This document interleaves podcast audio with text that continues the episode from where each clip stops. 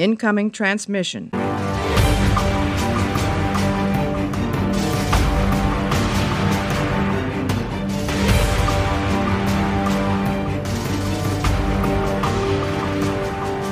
Hallo und herzlich willkommen zu einer neuen Ausgabe vom Warpcast. Heute wieder mit der Folgenbesprechung zu Star Trek Discovery der dritten Staffel. Bei mir ist wieder der fantastische Marco. Hallo Marco. Hallo Christian. Hallo liebe Zuhörer. Aber jetzt lass uns erstmal diese Woche Revue passieren lassen, ey. Boah, was eine Woche. Unsere Ladies hatten Geburtstag. Ja, ganz genau. Wir haben nämlich auch noch bis gerade eben gefeiert, deswegen bin ich eine halbe Stunde zu spät gekommen. Äh, deswegen hatte ich auch keine Zeit, noch ein zweites Mal zu schauen, weil heute noch Kuchen gebacken werden musste und hin und her und hoch und runter. Und ja. Dementsprechend wird der Marco heute inhaltlich die Folge mit euch begleiten und ich werde meinen unqualifizierten Kommentar dazu abgeben. Denn am Freitag ist äh, released die dritte Folge der dritten Staffel Menschen der Erde. Bewohner der Erde. Bewohner der Erde, echt? Ja, Bewohner der People of Earth, nee, doch People of Earth Ja, People of Original, Earth im aber, Englischen, ja, genau. Genau, und äh, Bewohner der Erde halt dann auf Deutsch. Wie hat's dir gefallen? Ähm, ja, wie hat's mir gefallen? Ähm, nachdem die ersten beiden Folgen, die fand ich wirklich toll. Die hier ist jetzt so ein leichter Rückschritt, würde ich sagen. Äh, man ist wieder in alte Muster ver, äh, verfallen. Man hat wieder eine Menge Action und eine Menge Drama eingebaut und äh, die Burnham durfte wieder äh, den Tag retten. Ähm, ich hatte eigentlich gehofft, dass nach den ersten beiden Folgen äh, so dieser Mary Sue Charakter von Burnham zurückgenommen wird. Ist leider nicht dazu gekommen, denn äh, durch das Jahr Vorsprung, was sie hat, weiß sie natürlich in der Zukunft alles besser. Und hier macht sie auch wieder einen Alleingang, äh, den sie natürlich nicht mit ihrem Captain, den sie vorher noch empfiehlt. Sie sind der Captain, sie sind der perfekte Captain und sowas, aber ich mache trotzdem mein Ding. Ja, nein. Das ist ein Charakterzug, den werde ich Burnham immer vorhalten, solange sie es macht. Das ist schlecht geschrieben. Punkt. Ähm, das kann jetzt jeder sehen, wie er will. Ähm, manche lieben Burnham dafür, dass es so macht. Ich sage dazu nur immer, die ganzen Leute, die Burnham sagen, ja, ist doch voll toll, dass er da mal eine starke Frau gibt oder sowas halt, sind die ganzen Typen, die halt, oder die ganzen Menschen, die halt äh, Wesley genau dafür gehasst haben. Dass er halt alles besser wusste. Und ja, das, das, das geht mir, das geht mir einfach dann halt nicht klar. Was mir aber wirklich gefallen hat, ist ähm, das äh, Zusammenspiel zwischen Stamets und dem Neuzugang Adira. Denn dieser non-binary äh, Character, der erste jetzt in Star Trek, ähm, die beiden haben wirklich gerade so zum Schluss hin, wo er dann halt feststellt, dass sie da ein bisschen ge- geschummelt hat, ein bisschen Sabotage gemacht hat und sowas und da dann ein bisschen mehr hintersteckt, als die sich dann gegenseitig geöffnet haben. Das, das war schön. Das war wirklich so eine richtig tolle, das war so eine Feel-Good-Moment einfach halt. Ja, weil das Also so, weil die beiden Charaktere, es ist gerade Stamets und der, wie hieß der Adira, gell? Oder wie? Ja, Adira war der Name. Adira, ja. Genau. Die sind so one of a kind, also die schwingen Ja. so auf einer Wellenlänge und das finde ich halt so sympathisch und das können die beiden halt auch übelst gut tragen, weil das kommt so direkt rüber. So wie die, so der Paul auf ihn zukommt, so, nein, das ist nicht alles, ne? Du hast das und das gemacht. Und ja, das ist cool, das funktioniert und das ist eine Ja. Dynamik, die echt gut funktioniert. Ganz anders als halt Dynamik, die Dynamik zwischen Saru und äh, Michael, als es dann um die Frage geht, wer denn jetzt Captain der Discovery ist. Und die Frage stellt sich überhaupt nicht, weil das Saru sein muss. Also Ja, da wird das, also wegen, ja, Burnham sagt es ja selbst, es gibt auch die Kommandokette vor. Wenn jetzt Burnham dann tatsächlich das halt äh, gesagt hätte, ähm, ich möchte da hier den, äh, ich möchte da den, ähm, ich, ich möchte Captain werden, dann hätte ich, hätte ich also dann hätte ich ähm, zu, zu Götz gesagt, wenn du das in dein Review nicht reinschreibst, schreib ich das rein. Das geht gar nicht. ich, also ich mache das nicht. Ich, ich mache das nicht, dass ich die, äh, dass ich die Reviews von den äh, anderen äh, Redakteuren irgendwie inhaltlich verändere. Ich stelle manchmal einen Satz um, weil der dann einfach ein bisschen holprig klingt oder sowas. Das, ich mache halt auch ein bisschen Lektorat bei uns. Das ist dann halt normal. Das, das ist meine Aufgabe, aber das war es dann halt auch. Äh, ich äh, verändere nichts inhaltlich, aber dabei hätte ich tatsächlich zumindest eine Anmerkung von mir reingeschrieben, so wie Katharina das mal gemacht hat, ähm, dass das äh, so eigentlich nicht, äh, dass sie sowas eigentlich nicht durchgehen lassen würde. Ich glaube, das war bei einem äh, Artikel von Mario. Ähm, ja, sowas hätte er auch da reingeschrieben. Also, oder, oder vielleicht als Kommentar gemacht. Wahrscheinlich eher als Kommentar. Das sieht einfach schöner aus. Ja. Ich finde auch so als Zuschauer habe ich mir an der Stelle überhaupt nicht die Frage gestellt. Ne? Sie haben ja Antworten auf Fragen gegeben, die überhaupt nicht da sind und da irgendwelchen Pathos reingeschrieben, weil ja äh, Michael auch noch so überlegen dann so jovial da reagiert. Nein, das ist dein Platz, dies, das, Ananas. Und danach verhält sie sich halt komplett anders. Also diese beiden Szenen funktionieren überhaupt nicht zusammen oder sind überhaupt nicht auf einer auf einer Frequenz sozusagen als sie halt auf der einen Seite Saru sozusagen die Treue schwört ne, und sagt, du bist der Captain und es ist nicht mein Platz, weil ich habe mich verändert. Das ist ja auch ein spannendes Thema, was da angesprochen wird, klar. Was dann in Burnham nochmal so eine, noch so eine Charakterentwicklung aufmacht.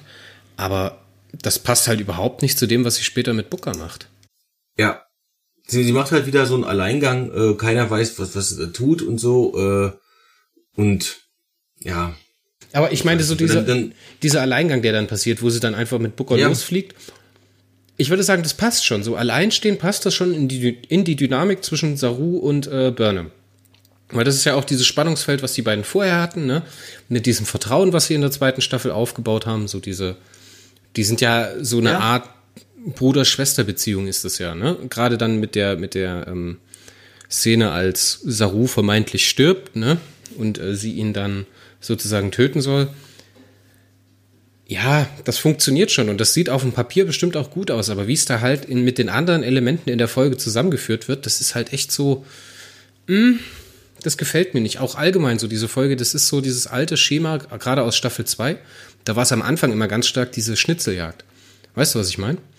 Diese, ja. Dieser Besuch bei der Erde ist halt bloß eine Stippvisite, um neue Informationen zu gewinnen, um weiterzukommen. Klar, so funktionieren nun mal Serien, ne? aber das ist so augenscheinlich, wie schnell dann die Erde abgehandelt wird, wie schnell dann äh, diese Heimat, ne, nach 900 Jahren wieder in die Heimat zu kommen, dass man da überhaupt nicht so das, also das Interesse des Forschers entwickelt, um zu sagen, alles klar, was ist jetzt hier auf der Erde 900 Jahre passiert, das ist in zwei Halbsätzen aberzählt und dann geht's weiter. Ich meine, klar, da ist ein starkes Science-Fiction-Konzept mit den Bewohnern des Titan, ne, die dann als Piraten auftreten und die äh, Erde bedrohen. Das ist so eine typische TNG-Folge eigentlich, was da drin ist. Ja. Du würdest du mir, würdest, würdest du mir doch äh, ja, beipflichten, oder? So, so, so eine so eine frühe TNG-Folge. Ja, so quasi, Ende zweite Staffel TNG-Folge. Die Charaktere, Ende zweite Staffel, ja. die Charaktere sind gesettelt, Picard ist irgendwie auf einer Vermittlungsmission und dann passiert sowas, ne? Kaufe ich, ist auch okay. Aber das fühlt sich jetzt hier an, weil wir ja ganz genau wissen, dass es diese komplette fortschreitende Geschichte gibt und dass sie praktisch in jeder Folge irgendwas davon erzählen wollen. Und hier wirkt es jetzt so, als ob die in jeder Folge, also in der einen Folge, ne, das ist, ist ja jetzt bloß der Fall in der einen Folge, als ob das jetzt losgeht, dass sie halt ihre neuen Nebencharaktere einsammeln.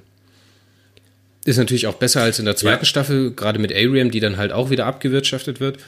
Aber so, das fühlt sich hier schon so schemahaft an.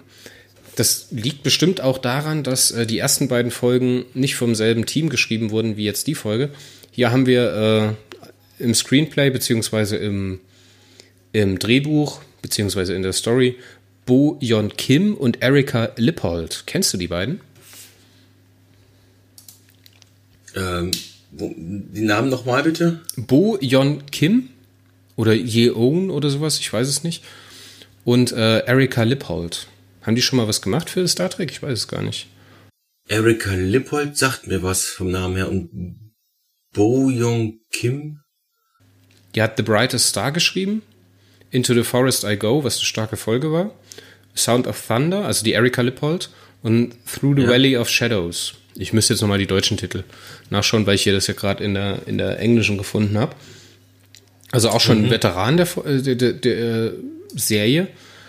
Und wenn wir jetzt hier ähm, Bo Yon Kim, was so ein, würde ich jetzt sagen, ja, südkoreanischer Name ist, ja, genau. Das, der schreibt anscheinend ähm, mit der Erika Lippold immer Schulter an Schulter, weil der genau dieselben Credits hat. Also In the Forest I Go, The Sound of Thunder und Through the Valley of Shadows. People of Earth dann als letztes. Ja, finde ich stark. Also, das waren aber alles stärkere Folgen als jetzt die hier. Muss ich sagen. Da hat mir das Skript nicht unbedingt gefallen. Was mir gut gefallen hat, ja, das ist richtig, ist Adira. Und vor allen Dingen die Schauspielerin. Ich kannte die Schauspieler oder den. Muss man jetzt das noch. Wie, wie ist das richtige Pronomen ja. für diese Situation? Das ist eine, das ist eine gute Frage. Ich habe mir das heute, äh, heute auch gestellt. Denn ich habe, äh, also liebe Zuhörer, ihr bekommt jetzt einen Spoiler. Äh, wir planen gerade einen Adventskalender für euch. Und, und äh, da muss ich halt Daten abfragen für die Gewinne. Ähm, weil ich halt, das läuft halt alles vollautomatisch ab. Ne? Das, das Programm äh, macht selber den, zieht selber den Gewinner an dem Tag. Ähm, und deswegen möchte ich halt alles Mögliche schon vorher abfragen, dass ich nicht erst eine äh, Mail schicken muss und so weiter. Und gibt man gibt die Adresse halt einfach ein und dann ist man dabei. Und ähm, ja, da habe ich jetzt wenn äh, gesessen, ja, Anrede, Herr, Frau oder Herr, Moment. So einfach ist das heutzutage nicht mehr. Was machst du da? Also lass das Thema ja, einfach überspringen, ist, weil ich glaube, wir finden jetzt keine das Lösung dafür. Das ist wirklich dafür. schwierig. Ja, für für äh, für non-binäre. Äh, ja, wir haben halt im Deutschen einfach nur oder generell in unserer Sprache einfach nur Herr und Frau.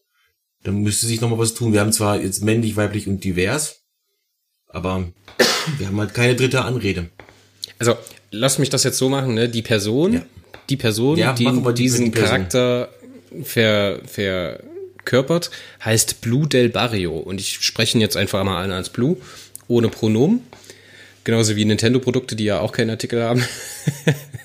einfach jetzt mal so als Krücke, weil ich mir sonst nicht anders zu helfen wusste. Ich habe heute ein, äh, so zwischen Tür und Angel bei einer Zigarette habe ich ein Interview mit ihr, mit Blue geschaut. Ähm, und die da was ganz Spannendes gesagt hat und was für mich total spannend ist, gerade im, im Konzept zu, äh, im Kontext zu so einem zu so einem äh, Charakter in einer Serie, ist, dass sie sich ja selber in diesem Findungsprozess befindet, ne? Oder dass Blue sich selber in diesem Findungsprozess befindet, was jetzt eigentlich ihre Identität ist, ihre Sex oder was Blues sexuelle Identität. Das ist ganz, ganz schwierig, das jetzt zu sagen. Es tut mir echt leid, wenn das jetzt ein bisschen holprig ist, aber ich finde das wichtig, dass man da eine äh, geschmackvolle Art und Weise findet, das auszudrücken. Ähm, und dass sie das halt, oder dass Blue das, oh je, dass Blue halt das mit in die Rolle reinbringt und dass das halt auch für die Rolle im Skript nicht feststeht. Weißt du, das ist so ein total spannendes Konzept, was ich jetzt so noch nicht kannte. Dass es halt selber ein freies Radikal ist und das halt an die Entwicklung von Blue gekoppelt ist, wie äh, die Adira sich in der Serie entwickelt. Weil wir wissen ja jetzt schon, dass sie an den, oder dass Blue an den äh, Dreharbeiten zur vierten Staffel auf jeden Fall beteiligt ist. Ja. Also das finde ich übelst spannend und sowas habe ich auch noch nicht gesehen. Ich finde das auch, ich finde das auch eine richtig coole Sache. Und ähm, wir sind, mir sind zwei äh, Sachen direkt aufgefallen. Ähm, jetzt bleiben wir mal bei Adira, weil das, ich glaube, das ist der interessanteste Punkt an, der, an dieser Folge. Ähm, zum einen, äh, du kennst ja mittlerweile ein bisschen Babylon 5, habe ich so rausgehört aus unserem Teamchat. Ja, ich habe jetzt die erste Folge angefangen zu schauen. Die erste Folge, okay. Ja. Ähm, die wird später jemand über den Weg laufen, eine Centauri. Ähm, die heißt ebenfalls Adira. Das fand ich schon sehr interessant, dass, äh, dass wir halt, gut, Adira ist jetzt nicht unbedingt ein seltener Name, würde ich mal sagen. ja, aber das kann kein, kann kein Zufall sein. Nein. Das ist kein also, Zufall. Natürlich kann das, natürlich kann das Zufall sein. Äh, ähm, bei, wäre, wäre das bei Deep Space Nine aufgetaucht, da gibt es so viele Parallelen, äh, da hätte ich gesagt, nee, das ist eine zu viel, aber jetzt, jetzt ist es in Ordnung. Aber ich fand es halt nur interessant. Was ich sehr viel interessanter fand, ist halt, dass sie ja ein Mensch ist, der einen Trillsymbionten hat. Ja, total spannendes Regie? Konzept. Wow, Alter. Also, als das released wurde. Lass mich, lass mich, lass mich ausreden. Ja, okay, Mann. Äh, wer führte Regie? Äh, Regie Jonathan. Ja, Jonathan Frakes. Und wer war Nein, warte, das, das, müssen, das müssen wir anders aussprechen. Ihr, Jonathan Frakes. wer, ja, hat den, wer hat den ähm, ersten Menschen? Der, wer hat den ersten Menschen gespielt, der mit einem Trillsymbionten vereint wurde? Keine Jonathan Ahnung. Frakes. Echt? Ja, in der Folge The Host. Äh, glaub, also ich glaube, das heißt im Original äh, The Host. Im äh, äh, auf Deutsch Sonderbotschafter Odan. Ähm, da ist, da hatten die Drill noch dieses mit den wulstigen Stirnen und sowas, das noch das alte Aussehen. Was ja für Jazia Dex, äh, die hatte Probleme mit dem, mit dem Make-up, halt hat sie eine allergische Reaktion drauf gekriegt. Und man wollte ihre Schönheit auch nicht verstecken. Ähm, deswegen hat man das für sich halt angepasst, und seitdem sehen die Drill alle, halt alle so mit den Flecken halt aus. Und ähm, da ähm, zu der Zeit äh, war es so, dass äh, Menschen zwar Wirt sein konnten, aber ähm, eben nur für kurze Zeit. Weil der Symbiont äh, quasi halt auf Trill einfach halt ausgelegt ist und die Trill äh, eine andere Physiologie haben und Menschen hat er halt fast umgebracht. Das muss relativ schnell gehen. Dazwischen liegen ja ungefähr 100 Jahre zwischen Discovery und Next Generation. Ähm, jetzt sind wir halt bei äh, 31, 89, glaube ich. Hm, äh, genau, genau. Ja, und äh, also, also nochmal äh, 800 Jahre ähm, knapp drauf ähm, auf, äh, auf Next Generation. Und ähm, da scheint es ja immer noch so, zumindest Hä? halt warte, warte, einigermaßen. Warte, warte, warte, warte, warte, warte. The Next Generation spielt bis 2000, äh, 3000, oh Gott. Also, äh, Next Generation spielt im äh, 24. Jahrhundert und das spielt jetzt im 32. Jahrhundert. Deswegen habe ich jetzt einfach 32, halt mal grob, jetzt, ja, ja, klar. Ich habe jetzt ja, die 1000 einfach mal grob vergessen. 800 Jahre. ja, klar. ja, ich habe jetzt einfach grob 800 Jahre gesagt. Das kommt grob ungefähr hin. Plus dann die 100 Jahre, die äh, Discovery vor Next Generation gespielt hat. Das kommt, wie gesagt, grob hin. Die, äh, Adira hat ja äh, Schwierigkeiten auf die ähm, Erinnerung zuzugreifen von, von dem, von dem Admiral. Äh, diesen Senetal oder wie der hieß. Ähm, das könnte äh, darauf hindeuten, dass Menschen immer noch nicht so ein perfekter äh, Träger oder Wirt für die Trillsymbionten sind. Aber ich finde das Konzept da jetzt richtig gut. Vor allen Dingen, wenn wir da halt dann, das passt dann halt auch wunderbar dazu, dass Adira ihre sexuelle Identität noch nicht so richtig kennt, weil äh, dieser äh, Symbiont ja auch durch verschiedene Sexualitäten geht. Also zumindest war es bei, bei Dex halt so, denn das ist ja im Prinzip der einzige, den wir halt kennen, ja, und oder noch. Der war auch erst ein Mann oder nachher war er eine Frau. Ja, das ist ja auch was, was in DS9 erzählt wird, dass man halt nach der Vereinigung eines Trills, dass der eigentliche Trill aufhört zu existieren und in dieser Vereinigung eine neue Persönlichkeit entsteht. Das ist halt nicht ja. nur so, dass er zugreifen kann auf die Erinnerung des Symbionten und die vorhergehenden Wirte, sondern es entsteht sozusagen eine, eine neue Persönlichkeit. Ähnlich wie das bei Tuvix gewesen ist, ne? Was auch eine Folge ja. ist, wo wir mal ganz dringend drüber sprechen müssen. Ähm, ja. Ich habe zu dieser Folge zwei Artikel geschrieben. so ganz nebenbei. Ich weiß. ja. Ich habe mir da auch meine Gedanken dazu gemacht. Ähm, wie gesagt, ich finde es sehr spannend, was da noch alles drin ist. Auf der einen Seite mit dem Trill-Symbionten, ne? Auf der anderen Seite wie das sich ausspielt. Und ich finde es auch gut, dass 2020 Star Trek immer noch weiß, in solchen Sachen etwas Neues zu machen. Ich meine, man ist ja da immer schon Vorreiter gewesen. Ne? Ich meine, in TOS, jetzt mal so ganz plakativ, man sagt ja immer The First Interracial Kiss, also der erste Kuss zwischen einem äh, einer Afroamerikanerin und einem, einem weißen Schauspieler, also äh, William Shatner und äh, äh, Nichelle Nichols. Oder solche Sachen wie diese, diese Thematiken mit Rassismus, was man da angesprochen hat, gerade in den 60er Jahren, sehr, sehr, äh, wie sagt man da, progressiv im Denken. Ne? Und das jetzt hier auch wieder aufzubringen, und ich finde es halt stark, dass es wieder diese äh, LGTBQ-Bewegung, die halt damit abgebildet wird. Wir haben Wilson Cruz, wir haben Paul Stamets, wir haben Tick Notara. Alles total normal. Und das finde ich, fühlt sich so gut an, weißt du, was ich meine? Dass das halt, ja. dass das halt nicht als Fremdkörper in dieser Crew existiert und so wie es zum Beispiel bei TNG gewesen ist, dass solche Sachen immer, ja, die haben nicht so gewirkt, als hätten sie da reingepasst, weil halt die, die Schauspieler oder sowas, die haben halt entweder unterbewusst oder halt durch ihre Sozialisierung darauf reagiert in ihre Körpersprache oder irgendwas, weißt du? Dieser Typ, der diesen Rock trägt in TNG. Der tut das auch in der ersten Folge TNG, äh, Mission Farpoint, kannst du dich erinnern, als ja, ja. Picard das Schiff inspiziert. Im Vorbeilaufen sieht man dann den Typen, der in diesem Rock rumläuft. Das sieht man auch nur am Anfang von TNG. Und äh, teilweise hat man ja die Progressivität von Gene Roddenberry an der Stelle ein bisschen eingeschränkt. Ich erinnere bloß an die drei Brüste der äh, Betasoiden. Ich finde, damals hat er sehr, sehr angestrengt diesen Rock getragen. Genauso immer, wenn Jonathan Frakes irgendwie auf neue Spezies getroffen ist, wo irgendein neuer Lebensentwurf besprochen wurde in Star Trek. Das hat immer sehr bemüht und sehr angestrengt gewirkt. Ne? Und das nicht unbedingt, weil die Leute das als abnormal empfunden haben, sondern einfach, weil das sehr angestrengt und bemüht im Skript und im Schauspiel rübergekommen ist. Und das ist halt hier überhaupt nicht.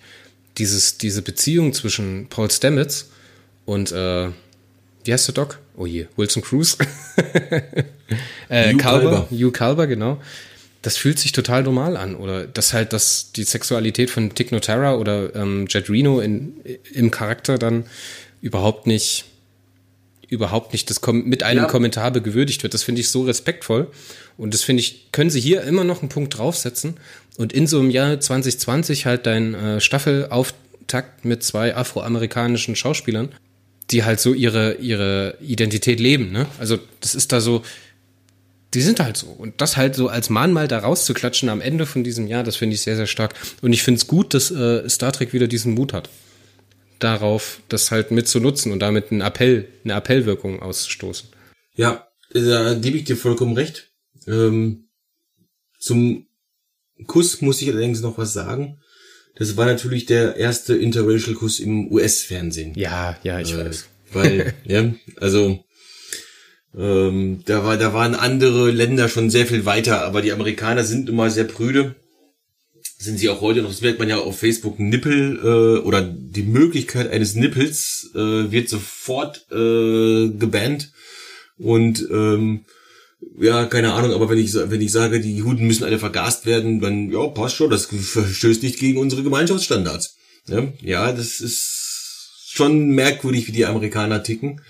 Äh, zumindest was das halt angeht. Ähm, aber ja, ist eben so, ist die Welt halt. Zumindest die im Westen von uns. Also ich hoffe, ich hoffe auf jeden Fall, dass das genauso bleibt, wie es jetzt ist. Weißt du, dass, dass die diese Sachen, die sie jetzt da haben, nicht instrumentalisieren und so krampfig versuchen, eine Message rüberzubringen. Gerade das mit. Also da habe ich keine Angst. Das mit Adira, das muss nicht auserzählt werden. Ne?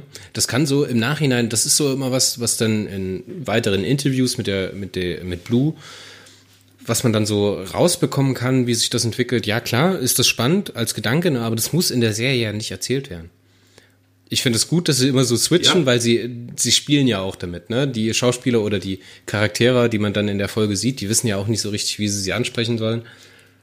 Finde ich okay, dass es so im Dunkeln gelassen wird, aber ich finde jetzt, das ist auch, das soll auch so bleiben. Bitte jetzt nicht auf Krampf irgendwie diese, diese Selbstfindungsgeschichte von Adira dann irgendwann erzählen, wo es dann halt einfach nur noch peinlich wird. Ja, genau so. Ähm, so hat man es aber in Discovery bisher auch gemacht. Also deswegen habe ich da keine Bedenken, dass die das jetzt das, das verkacken. Ähm, man hat äh, Tick Notaro halt, oder beziehungsweise Jet Reno halt, einfach mal sagen sollen, sagen lassen, meine Frau. Ich weiß nicht mehr, in welchem Zusammenhang das war. Ich glaube, das war, ging, war äh, als der Krieg ausbrach, war meine Frau auf dem und dem Schiff oder so und ist, ist, ist das Schiff ist verschollen oder sowas. Ich weiß es nicht mehr. Irgendwie sowas war's. Ähm, und das war halt ein, ein ganz normaler Satz in einem ganz normalen Gespräch. Ähm, da hat jetzt äh, keiner irgendwie angefangen, was weiß ich, jo, äh, übrigens, ich bin lesbisch. Wie man, wie man, wie man Veganern immer so gerne nachsagt, äh, dass die das jedem erstmal auf, auf die Nase binden. Äh, die sind nicht hingegangen und, und dann hat sie schon, übrigens, ich bin vegan. ich bin, ich, ich bin lesbisch. Also sie hat einfach halt ganz normal darüber geredet. Sie hat, es, es ging um Familie und sowas und, und sie hat von ihrer Frau gesprochen. Ähm, und äh, bei, bei Stamets und Kalber war es sogar noch besser. Die wurden einfach dann halt beim gemeinsamen Zähneputzen gezeigt. Da war, war sofort klar, was Sache ist. Die Zahnputzszenen in der ersten Staffel, die sind so Zucker. Die, die sind wirklich so Zucker. Ich finde die so schön. Wie das einfach ja, so in Alltagssituationen. Ja, ja, ja, ja. Da wird ja noch Spiegelbild, was, was dann noch ja. da stehen bleibt, ja. Fantastisch. Äh, ich finde, ich finde, ich finde, das, das sind, das, das sind so Highlights von, von Discovery, wo ich jedes Mal sage, ihr kriegt den Teil, um den es eigentlich nicht geht, sondern diese Nebengeschichten, die kriegt ihr wunderbar hin. Aber die Hauptgeschichten, da verkackt ihr wirklich regelmäßig. Wie jetzt eben in dieser Folge halt auch. Das ist so, das ist, das ist bereits eine Füllerfolge für mich. Man das ist so eine Brotkrumenfolge. Äh, so, ja, wir müssen jetzt mal zur Erde auf jeden Fall. Wir müssen halt wissen, was mit der Erde ist. Ganz klar, das muss irgendwann mal behandelt werden. Ja, natürlich, klar muss es behandelt werden. Die, die, die, die große Enthüllung ist normal, die Erde ist nicht mehr Mitglied der Föderation. Wir wissen aber schon aus Folge 1, dass die Föderation im Prinzip noch auf dem Papier besteht. Äh, und die Sternenflotte genauso. Also ist es jetzt auch nicht die große ähm, Offenbarung, dass das auf einmal die Erde nicht mehr Mitglied der Föderation ist. Ähm, ist halt so.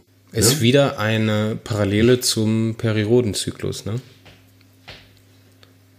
Da ist, es halt, da ist es haargenauso, dass diese äh, Regierung der Liga Freier Galaktiker halt von der Erde wegzieht, ne?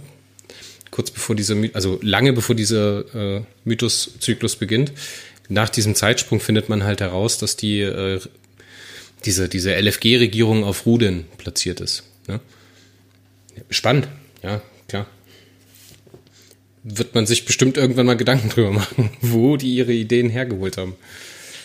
Ja, ähm, das, das, das habe ich früher, äh, das, das hat man schon öfter gehört, dass äh, Star Trek oder Gene Roddenberry sich bei Perry Roden bedient hat und sowas. Das glaube ich einfach nicht. Ähm, ja, dafür ist dadurch, Harry Roden dann Harry Roden hat halt zu, eine extreme Streuung, die hat eine, hat, hat halt eine extreme Streuung, viele Geschichten, die erzählt wurde und irgendwann ist schon eine Ähnlichkeit da. Das Problem, was wir jetzt haben, ist, ist halt wirklich im zeitlichen Kontext zueinander und so ein paar Sachen fallen halt ins Auge. Das sind aber halt alles, würde ich jetzt mal bis jetzt noch sagen, Science-Fiction-Tropen, die halt auch gleichzeitig zwei Autoren einfallen können. Weißt du, was ich meine? Ja, wenn sich das, das jetzt, halt ganz, also wenn sich diese Parallelen aber jetzt weiter und weiter und weiter und weiter häufen, dann muss man halt ja. irgendwann mal sagen, ja, das müssen sie gesehen haben. das, das, das ist eben das bei Babylon, Babylon 5 und Deep Space Nine. Ähm, da sind eben so viele Parallelen da, dass man da jetzt einfach nicht von der Hand weisen kann, dass äh, dass da irgendwas halt schon war. Und der äh, JMS hat ja nun mal die Babylon 5 als Star Trek äh, Serie Paramount vorgeschlagen. Deswegen, ja, da, da sind einfach eine Menge, Menge Parallelen drin. Äh, und deswegen ist das ganz, ganz, ein ganz, ganz haariges Thema. Aber JMS selbst hat gesagt, nee, nee, ich habe damit kein Problem. Ist halt so. Äh, also er sagt, die haben uns nicht kopiert ähm, ja, haben sie es halt dann eben nicht. Boah, ich freue mich echt ähm, auf unseren Babylon 5 Podcast, weil das ist echt ja. ein Themenfeld, das muss man mal genauer beleuchten. Ich will da auch ein bisschen Recherchearbeit reinstecken, weil das ist echt spannend. Ne? Und wie so zwei vergleichbare Ansätze unterschiedliche Geschichten erzählen können. Und wie ja, eigentlich das, das, was wesentlich mutiger ist, ne, geht am Ende ein, weil halt Star Trek einfach die höhere Markenpower hat. Ja, und äh, vor allem halt das höhere Budget. Also Babylon 5 musste halt von der ersten Folge an sparen. Ähm, hast du den Pilotfilm gesehen oder die erste Folge? Also den 00 habe ich gesehen. 00, also das ist der Pilotfilm. Ich müsste jetzt The gucken, Gathering. wie der heißt, ja. The Gathering, ja, genau. Ja. ja. Ähm, das Make-up äh, von, von Minbari ändert sich noch, weil es günstiger ist. äh, und und äh, solche Sachen. Und die, die, ähm, am Anfang dieser Ganga durch den Alien-Sektor, wo die da in diesem Zoo quasi sitzen und sowas, sowas haben sie dann auch alles rausgenommen, weil A, die Aliens sind einfach zu teuer, ständig die zu zeigen, und B, das ist schon ein bisschen rassistisch. Du gehst als Mensch da durch, durch so ein Dingens, wo einfach Außerirdische einfach so in einem, hinter einem äh, Glas sitzen und man kann die anschauen und sowas. Also aber die haben da schon, also ja. so von Produktionswerten haben die da schon echt die Muskeln spielen lassen in den Piloten, weil erstens zu der Zeit ähm, voll animierte Raumschiffmodelle in einer Qualität, mhm. für, wie gesagt, für die Zeit. Ne? Wann war das? 94, 93? Muss ja, 94 war der Pilotfilm, glaube ich. Ja. Und 95 kam dann die Serie. Also wirklich heute noch guckbar. Also so, ne? Wie man halt ja, leider, in leider den 80er Jahre Film guckt die, die, die Qualität wird leider, äh, auch von den CGIs, wird leider schlechter. Ähm, Aber wie gesagt, mutig, dass man das zu der Zeit gemacht hat, weil damals halt immer noch Star Trek-Trick, also abgefilmte Modelle und sowas, das sah halt immer noch qualitativ besser aus. Und was man sagen muss, diese animatronischen Puppen, gerade bei den Aliens am Anfang, wo der Commander mit der äh, Journalistin, nee, mit der Telepathin durch diesen, mit der Telepathin, durch die Stickstoffatmer Dingsbums Kolonie da geht. Diese, diese, ähm, das hat mich so an die Dinos erinnert oder die Turtles, weißt du? Jim Henson. Ja. Figuren. Ja, ja. Das war schon cool, ne? Aber es, wie gesagt, lass mich erstmal anschauen und dann äh, reden wir weiter. Und wir Das, das, beenden das, wir- Thema das- jetzt wir an der sind Stelle. Wir, ja, wir, wir, sind, wir sind bei Discovery, auch wenn wir äh, ja zu der Folge, glaube ich, jetzt mittlerweile schon alles gesagt haben, was man da- dazu sagen kann. Ähm, es ist wieder eine typische, eine typische Burnham dabei. Ähm, sie macht halt ihr Ding. Ähm, es, es gibt ein paar kleine schöne Momente. Ähm, und ich finde natürlich die Auflösung letzten Endes, dann halt ganz nett, dass hinter den Angreifern halt tatsächlich auch Menschen stecken, die sich von der Erde halt ähm, ja, in Stich gelassen fühlen. Und dass dann am Ende trotzdem es halt mit Diplomat Diplomatie trotzdem äh, gelingt, diesen äh, Konflikt zumindest vorübergehend zu, ähm, stillzulegen. Es wäre mir jetzt einfach zu einfach, wenn es dabei bleiben würde. Ich hoffe, dass da noch ein bisschen äh, Zündstoff beikommt, dass Titan und sowas halt ähm, dann noch, dass es dann noch ein Gemetzel gibt oder also nicht nicht Gemetzel, sondern sondern äh, ähm, kleine Auseinandersetzungen gibt und sowas und äh, Meinst du, die Erde taucht nochmal in so einer präsenten Rolle auf? Ich glaube, das war's jetzt erstmal für das Sol-System. das glaube ich leider auch. Das finde ich gut. Das finde ich gut. Also die Nummer hier nochmal aus dem Dreck zu ziehen, das ist echt schwierig. Weil das hat überhaupt gar keine Konsistenz. Ich meine, das sind jetzt 900, keine Ahnung, 200 Jahre seit dem Brand vergangen. Und die haben doch keine einzige Leiche von den Typen, die sie da ausrauben, untersucht in den Gefechten, wo sie immer gewinnen. So, die können die äh, Biowerte nicht scannen. Was? Die können die DNA nicht scannen? Bullshit, I guess. So, die haben nicht gescannt, dass in den Jägern übelst viele Leute sitzen. Also von der Kontinuität ist da überhaupt gar nichts drin. So, das ist so ein Ja. Moment, der halt für Michelle Yeoh als Philippa Giorgio geschrieben ist, weil sie es halt im ersten Moment durchblickt und ihm dann die Maske runterreißen kann. Und halt für dieses Star Trek Tropos. Ja, kaufe ich, ist alles nett, bei Güte, ist okay. Aber ich hoffe, dass es jetzt das gewesen ist für das Sol-System. Vielleicht später, wenn man dann die Föderation, äh, wenn die Föderation sich die Erde wieder einverleibt hat und wenn das sich alles wieder befriedet hat, dass man da halt wieder zurückkommt und dann halt meinetwegen auch die Erde mal so ein bisschen erforscht, was ist eigentlich passiert, was hat das für Auswirkungen, wie hat sich die menschliche Bevölkerung auf Terra weiterentwickelt. Das fände ich spannend, aber jetzt, dass das praktisch eine wiederkehrende Station ist, wo die immer wieder hinkommen und mit den Leuten da verhandeln. Nein, ich hoffe, dass es jetzt dabei bleibt, dass Adira dabei bleibt und dass wir von der Erde erstmal relativ wenig sehen, weil davon will ich auch ehrlich gesagt gerade nicht mehr sehen. Also ich glaube auch nicht, dass das für die Erde ähm, häufig noch zu sehen bekommen. Vielleicht noch einmal oder sowas, äh, dass das nochmal noch besucht wird, wenn man dann tatsächlich vielleicht die Erde wieder in die Föderation halt reinholt oder so. Ähm, aber ich hoffe, dass man das jetzt nicht vergisst, dass die Erde, dass man Kontakt mit der Erde hatte und dass man da was in, in Bewegung gebracht hat. Ich möchte, dass die erwähnt wird. Ich möchte, dass die äh, Nachrichten bekommen von der Erde und sowas und äh, über die Friedensverhandlungen mit, den- mit Titan oder sowas halt. Äh, Ja, das könnte ich, das könnte ich mir auch vorstellen. aber ja, so, sowas hätte ich gern. Aber ich glaube auch nicht, dass, dass wir das beson- besonders gut kriegen, weil das, das ist typisch. Das ist typisch für Discovery, das ist auch typisch für Picard leider, das ist also typisch für das, das New Track, dass man irgendwas anfängt und es aber dann nicht weitererzählt. Das hat man aber schon bei Voyager gemacht. Da ähm, hat man dann irgendwas angefangen, irgendein tolles neue, äh, tolles neue Alien oder sowas halt gebracht äh, und das war's dann. Hat man auch in Next Generation schon gemacht. Auch in, auch in, in, auch in TOS hat man das schon gemacht. Das, da irgendwo hier dieser, äh, Ja, das sind diese Monster in dieser, the Week dieser, dieser Gangst, ja, dieser, dieser Gangsterplanet in, bei, bei TOS. Da vergisst am Ende, da haben wir letzte Woche drüber gesprochen. Da, da vergisst am Ende ja McCoy sein, sein äh, Tricorder. Und das war's. Ähm, da- das, das wird nie wieder aufgegriffen. Es, es bleibt eine offene Frage. Was passiert mit dieser, dieser Zivilisation, die halt sehr nachahmend ist, äh, in dem, jetzt wo sie halt so eine weit entwickelte Technologie hat. Was machen die damit? Das ist eigentlich eine interessante Frage, das rauszufinden.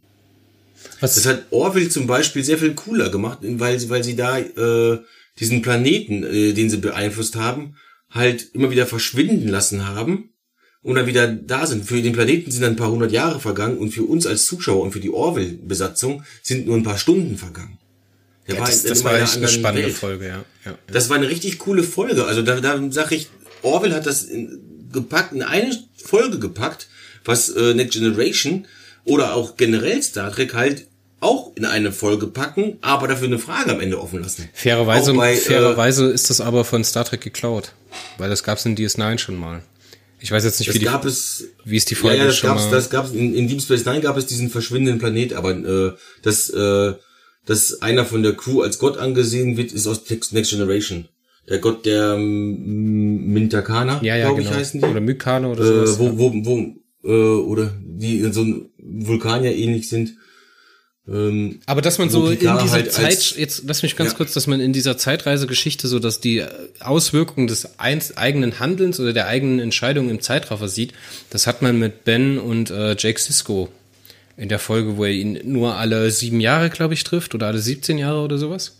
äh, unregelmäßig Ja, war das. irgendwie sowas. Ähm, das gab's schon mal auf jeden Fall. Ja, also Visitor, der, Bes- der Besuch. Visitor. Äh, nee, äh, nee, doch, nein, The Visit oder The Visitor? I'm the visitor. The Visitor und der, der, der Besucher oder sowas halt, ja. Was hältst du denn von dem Moment mit Kayla Detmer in der Gefechtssituation? Weißt du, worauf ich hinaus will? Als sie so zögert, die Discovery in das Gefecht reinzuwerfen. Sie kriegt ja dann von Saru die Ansage, drehen sie die äh, Discovery ins, äh, in das Feuer der Jäger auf die Erdenschiffe oder andersrum, als sie diese Quantentorpedos abfeuern und dann sich die Discovery die Schüsse fängt und die Schilde brechen zusammen. Ja. Und dann, Dann, ähm, da, haben, da, haben wir, da haben wir letzte Woche drüber gesprochen, äh, dass, dass wir beide hoffen, dass das mit der Detmar weitergeht. Ähm, das hat man jetzt meiner Meinung nach dieses Mal schon getan. Die ist einfach jetzt durch diese Erlebnisse mit dem Zeitsprung und sowas und äh, die war ja am Ende der zweiten Folge oder am, zu Beginn der zweiten Folge ziemlich fertig. Die ist immer noch. Die hat äh, garantiert posttraumatischen Stresssyndrom.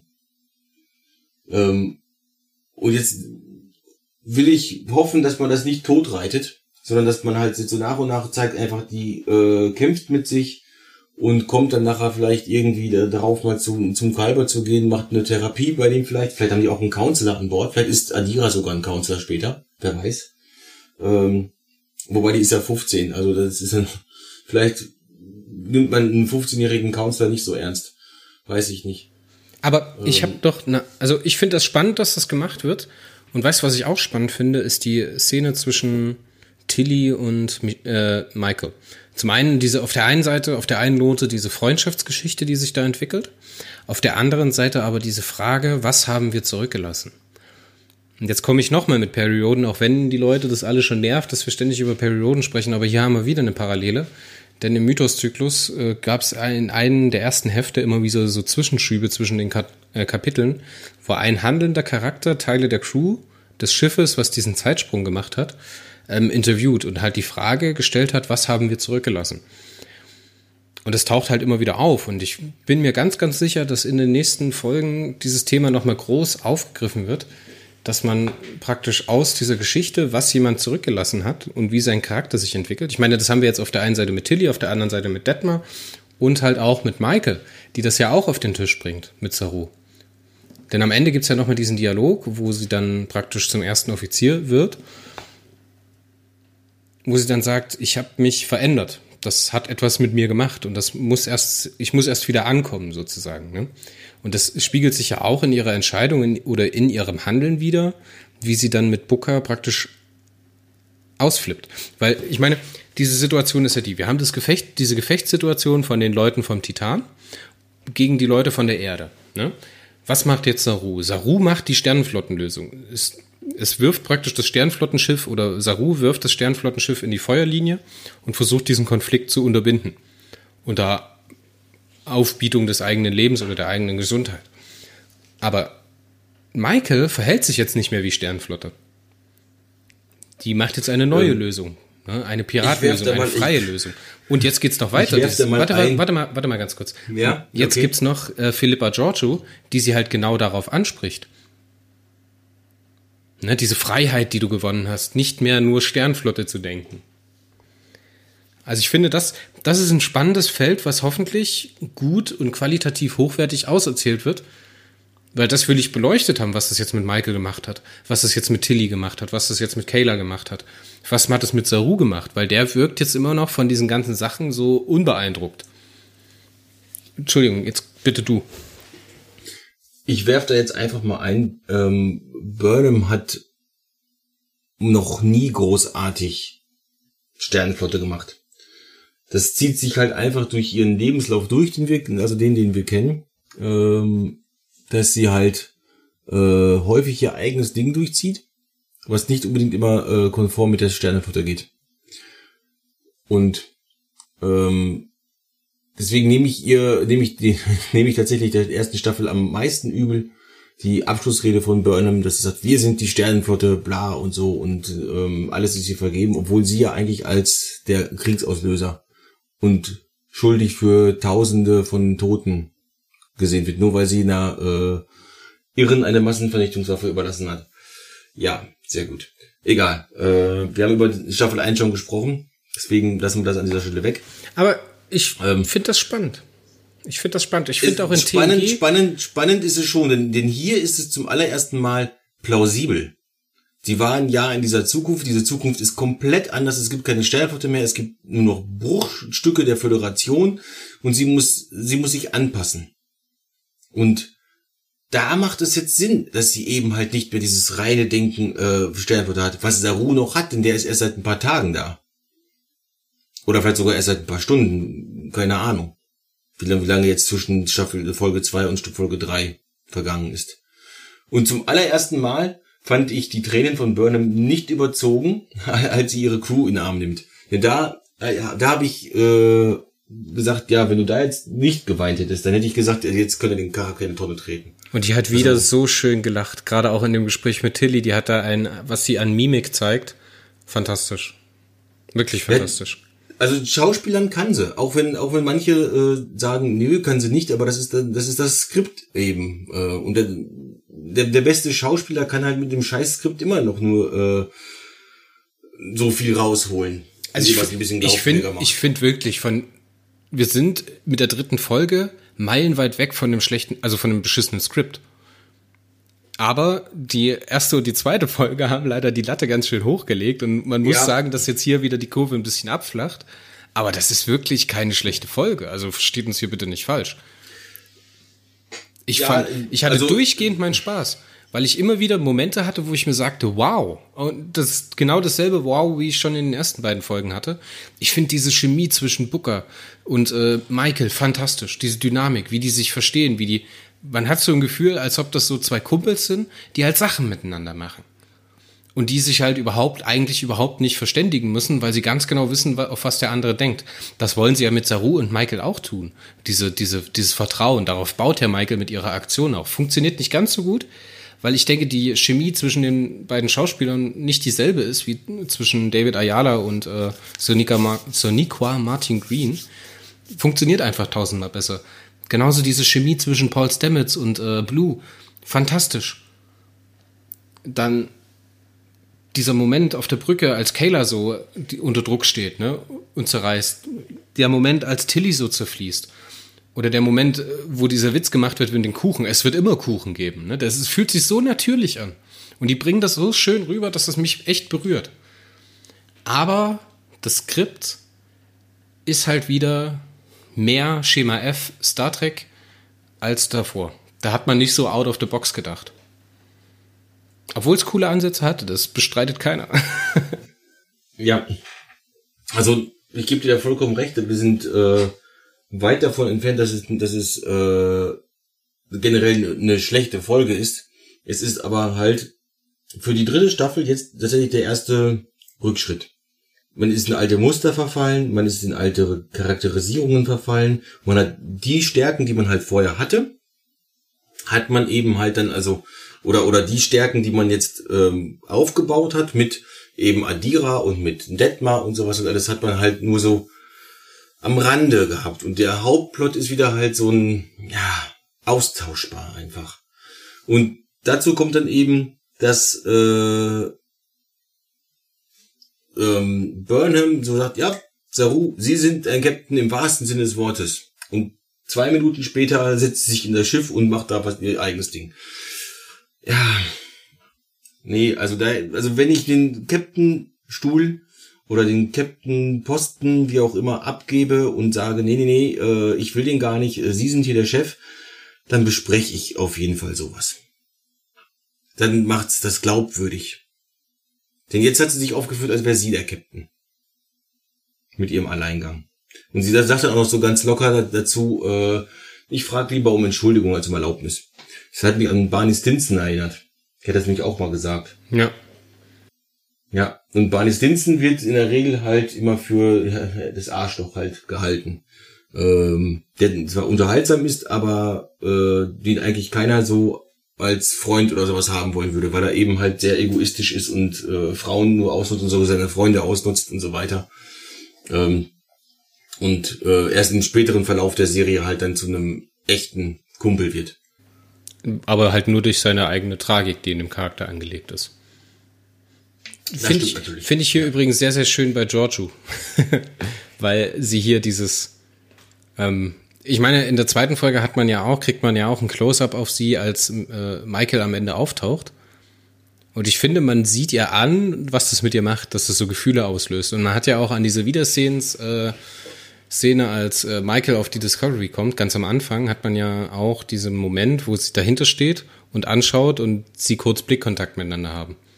Mhm. Weißt du, was ich meine?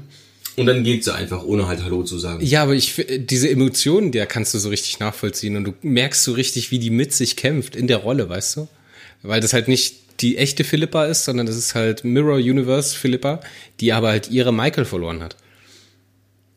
Und die da jetzt ja, irgendwas, irgendwelche halt Emotionen reinprojiziert. Und man merkt das so, dass ihr das so komplett gegen den Strich geht, diese Gefühle zu haben. Und man, sie hat sie halt trotzdem. Und ich finde, dieser Charakter gewinnt, aber durch die Kleinigkeiten in der Folge, die das hat, gewinnt er so an Tiefe, weil der ist den Situationen überlegen und er ist auch dem Start, äh, Sternflottdenken überlegen.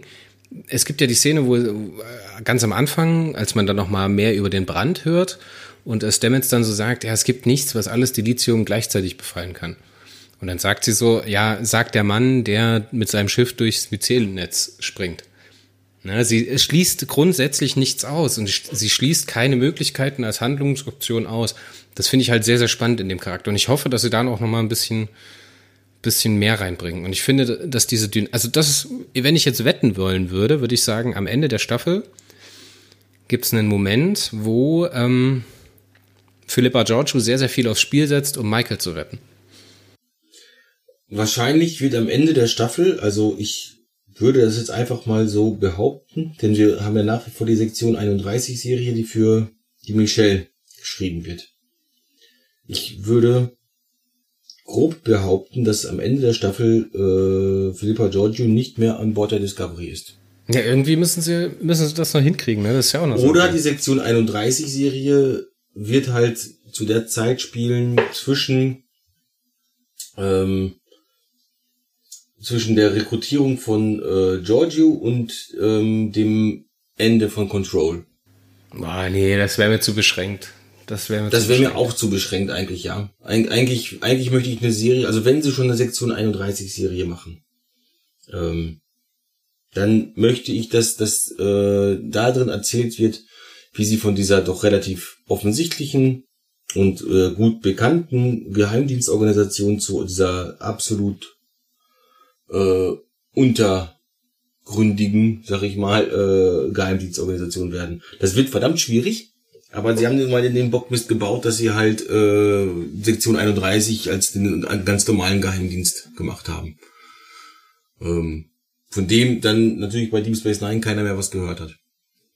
Ja, ich find's spannend. Ich hoffe, dass Deswegen. das, also darauf bin ich echt erpicht, das zu erfahren, was da jetzt passiert. Ich kann mir da coole Lösungen vorstellen. Und ich finde auch, dass Giorgio das tragen kann. Und ich finde auch hier entwickelt sich so langsam so für mich das Gefühl, dass halt mehr als dieser überböse Imperator in ihr steckt. Weißt du, was ich meine? Ja. Also ich finde, sie hat das in sich, das zu tun. Ne? Also ich glaube, dass, äh, dass der Charakter von der Giorgio sich äh, mittlerweile auch entwickelt hat. Durch die Erfahrung halt in unserer Welt. Das sieht man halt auch in der, in der, in der Bar-Szene am Ende äh, von der zweiten Folge, als sie den, äh, Gott, wie hieß er denn? Der Gangster, der Kurier, der die ausnimmt. Sari? Sari oder so. Oder genau. Sadi? Sari hieß der, glaube ich. Als sie den halt mit der Tasche rausschickt, anstatt direkt zu erschießen. Die alte Giorgio hätte das nicht gemacht. Aber hier wirkt's halt in Character, weißt du, es wirkt nicht, als ob das hervorstehen würde, als ob das sich falsch anfühlen würde. Und ich finde, das bauen sie jetzt zu langsam auf. Und ich finde, wie Jonathan Frakes das da machen lässt, so, das ist schon gutes Handwerk. Also da ist kein Fehler drin. Der hat seine Fehler an anderen Sachen, aber ja, das fühlt sich hier halt nicht mehr so azi-fazi an wie die ersten Folgen. Es ist halt eher so fürs Fernsehen produziert, weißt du, was ich meine? Was so, es fühlt sich eher an wie amerikanisches Fernsehen als die ersten beiden Folgen. Was, glaube ich, auch an Jonathan Frakes einfach liegt, an seiner Art, wie er das dann halt inszenieren lässt. Aber diese kleinen Momente macht er echt gut.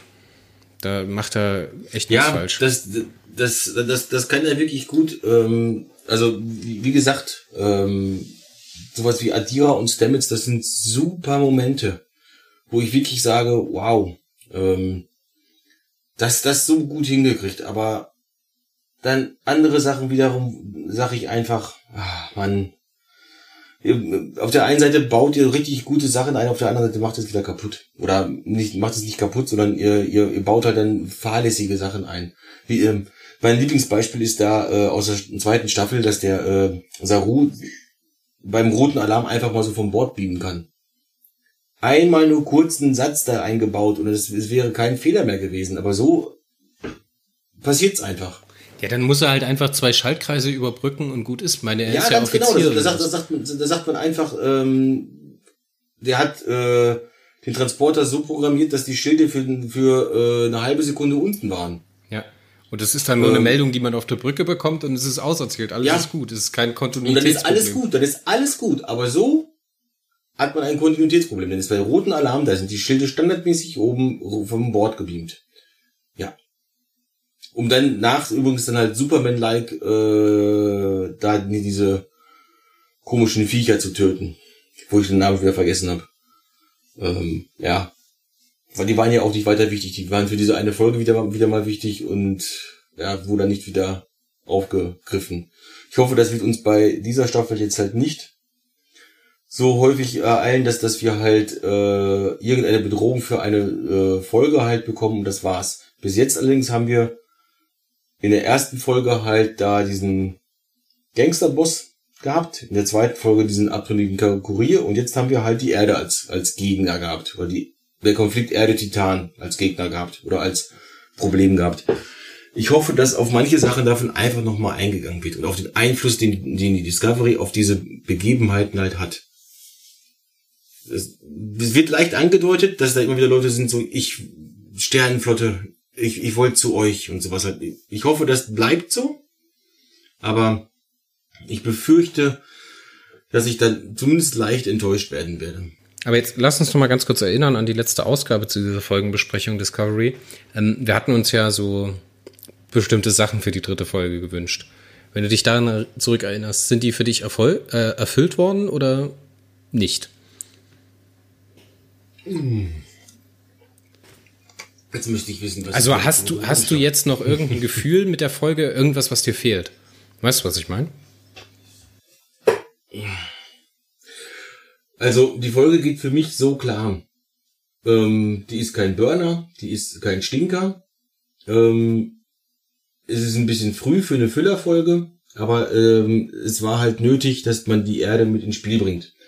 Und auch relativ früh mit ins Spiel bringt. Man hätte da ein bisschen mehr Pfeffer hinterpacken können, aber ähm, ich komme mit der Folge so klar. Ich bin nicht komplett enttäuscht. Ich bin nur leicht enttäuscht mit, mit der Folge, weil man es eben halt auf Sparflamme gehalten hat. Man, die Erde hätte halt mehr Möglichkeiten gehabt. Man hätte zum Beispiel den Besuch auf der Erde, wo sie diesen alten Baum besuchen, hätte man einfach ein, sehr viel mehr ausbauen können. Ähm, aber stattdessen äh, kriegen wir dann die Erde in, im 32. Jahrhundert für, keine Ahnung, 30 Sekunden Screentime und nur einen dummen Baum zu sehen.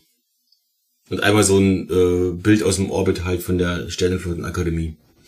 Von dem, was davon noch über ist. Es wäre sehr viel interessanter gewesen, einfach ein bisschen mehr von der Erde zu zeigen und diesen ganzen Konfliktkram ähm, vielleicht kürzer fassen.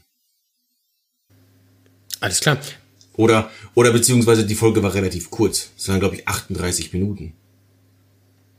Das Ja, die ist war für eine Discovery-Folge, die war, das ist für eine Discovery-Folge verdammt kurz. Ich habe äh, Mandalorian geschaut, als ich da gesehen habe, wie lange diese Folge geht. Die hatte fast eine Stunde Laufzeit. Und das ist für Mandalorian verdammt lang. Und für, äh, für Discovery sind 38 Minuten verdammt kurz. Deswegen hätte man, hätte man locker noch 10 Minuten bei, bei, äh, beipacken können, dass die alle dann einen kleinen Landurlaub machen und sowas halt alles.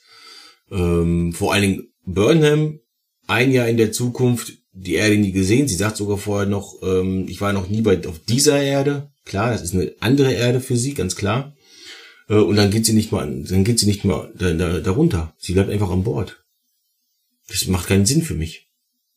Und gerade das hätte man eben halt zeigen können, auch vielleicht mit Booker oder sowas halt, dass das der Ja, ich glaube, das hat aber. Implications. Also diese Entscheidung, dass Ja, ja, das hat, das hat, das hat Implications, ja, ja.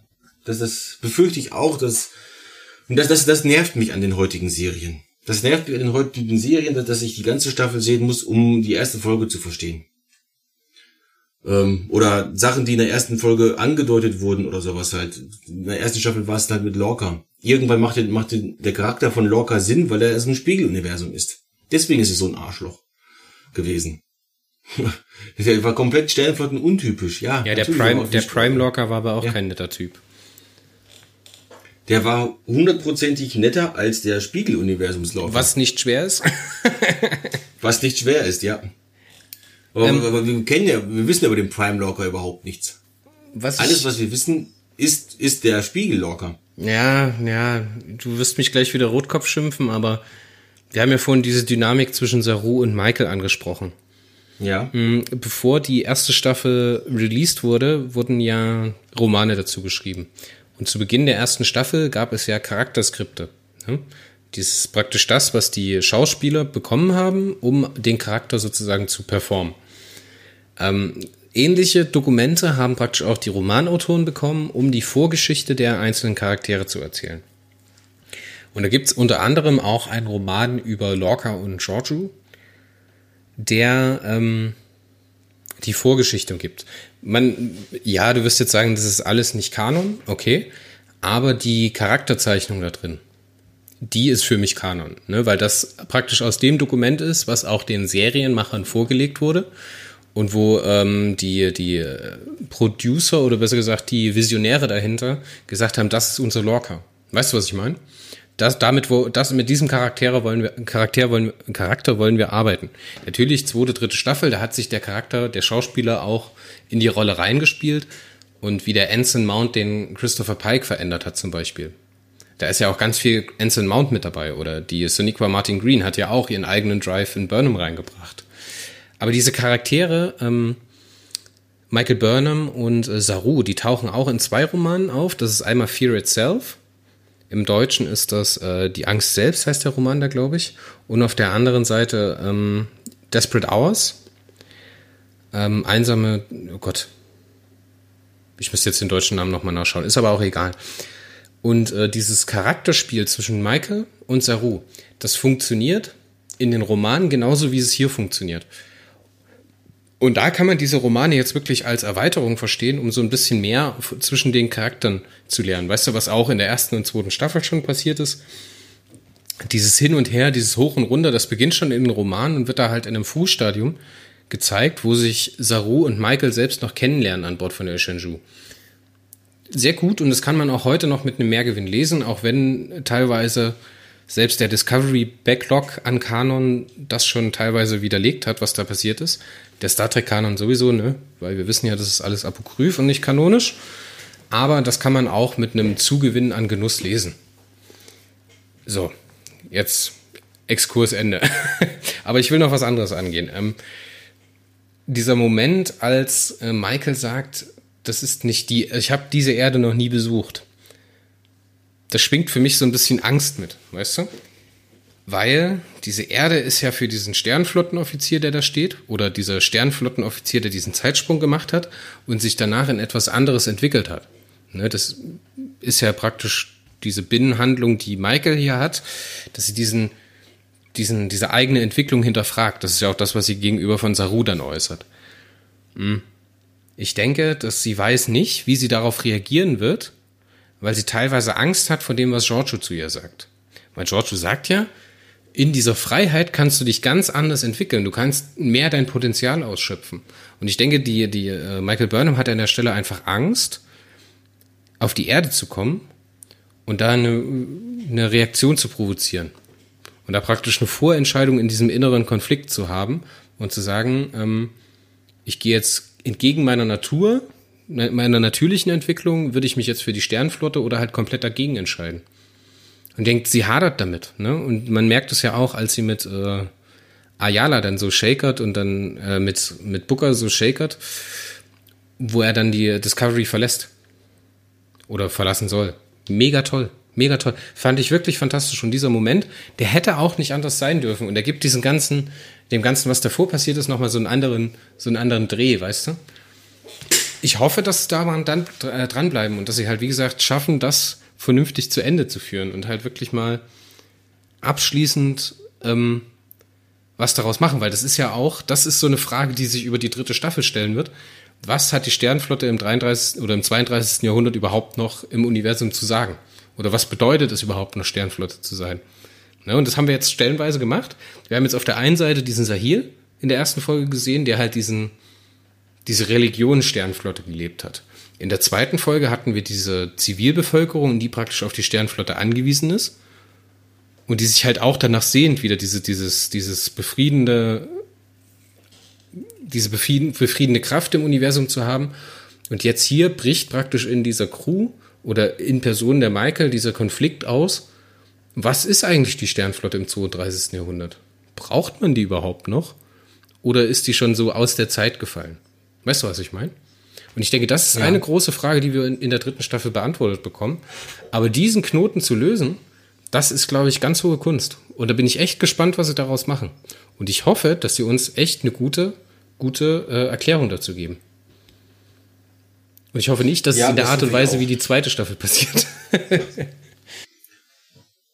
das hoffe ich auch, ähm, dass, dass wir da halt ähm, ein bisschen, ein bisschen mehr dahinter kriegen halt. Also wenn man jetzt so sich anschaut, solche Folgen wie, äh,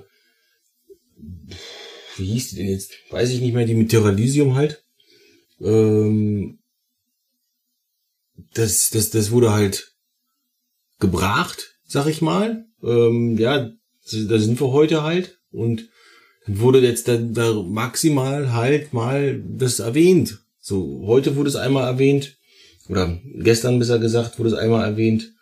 Ähm, dann wurde es halt im Laufe der ersten Staffel noch, äh, das war halt im Laufe der zweiten Staffel natürlich äh, nochmal erwähnt. Aber das war's. Wir wissen bis heute nicht, warum Terralysium überhaupt Terralysium ist. Wir wissen, dass der rote Engel da halt Leute gerettet hat. Aber mehr wissen wir nicht. Warum?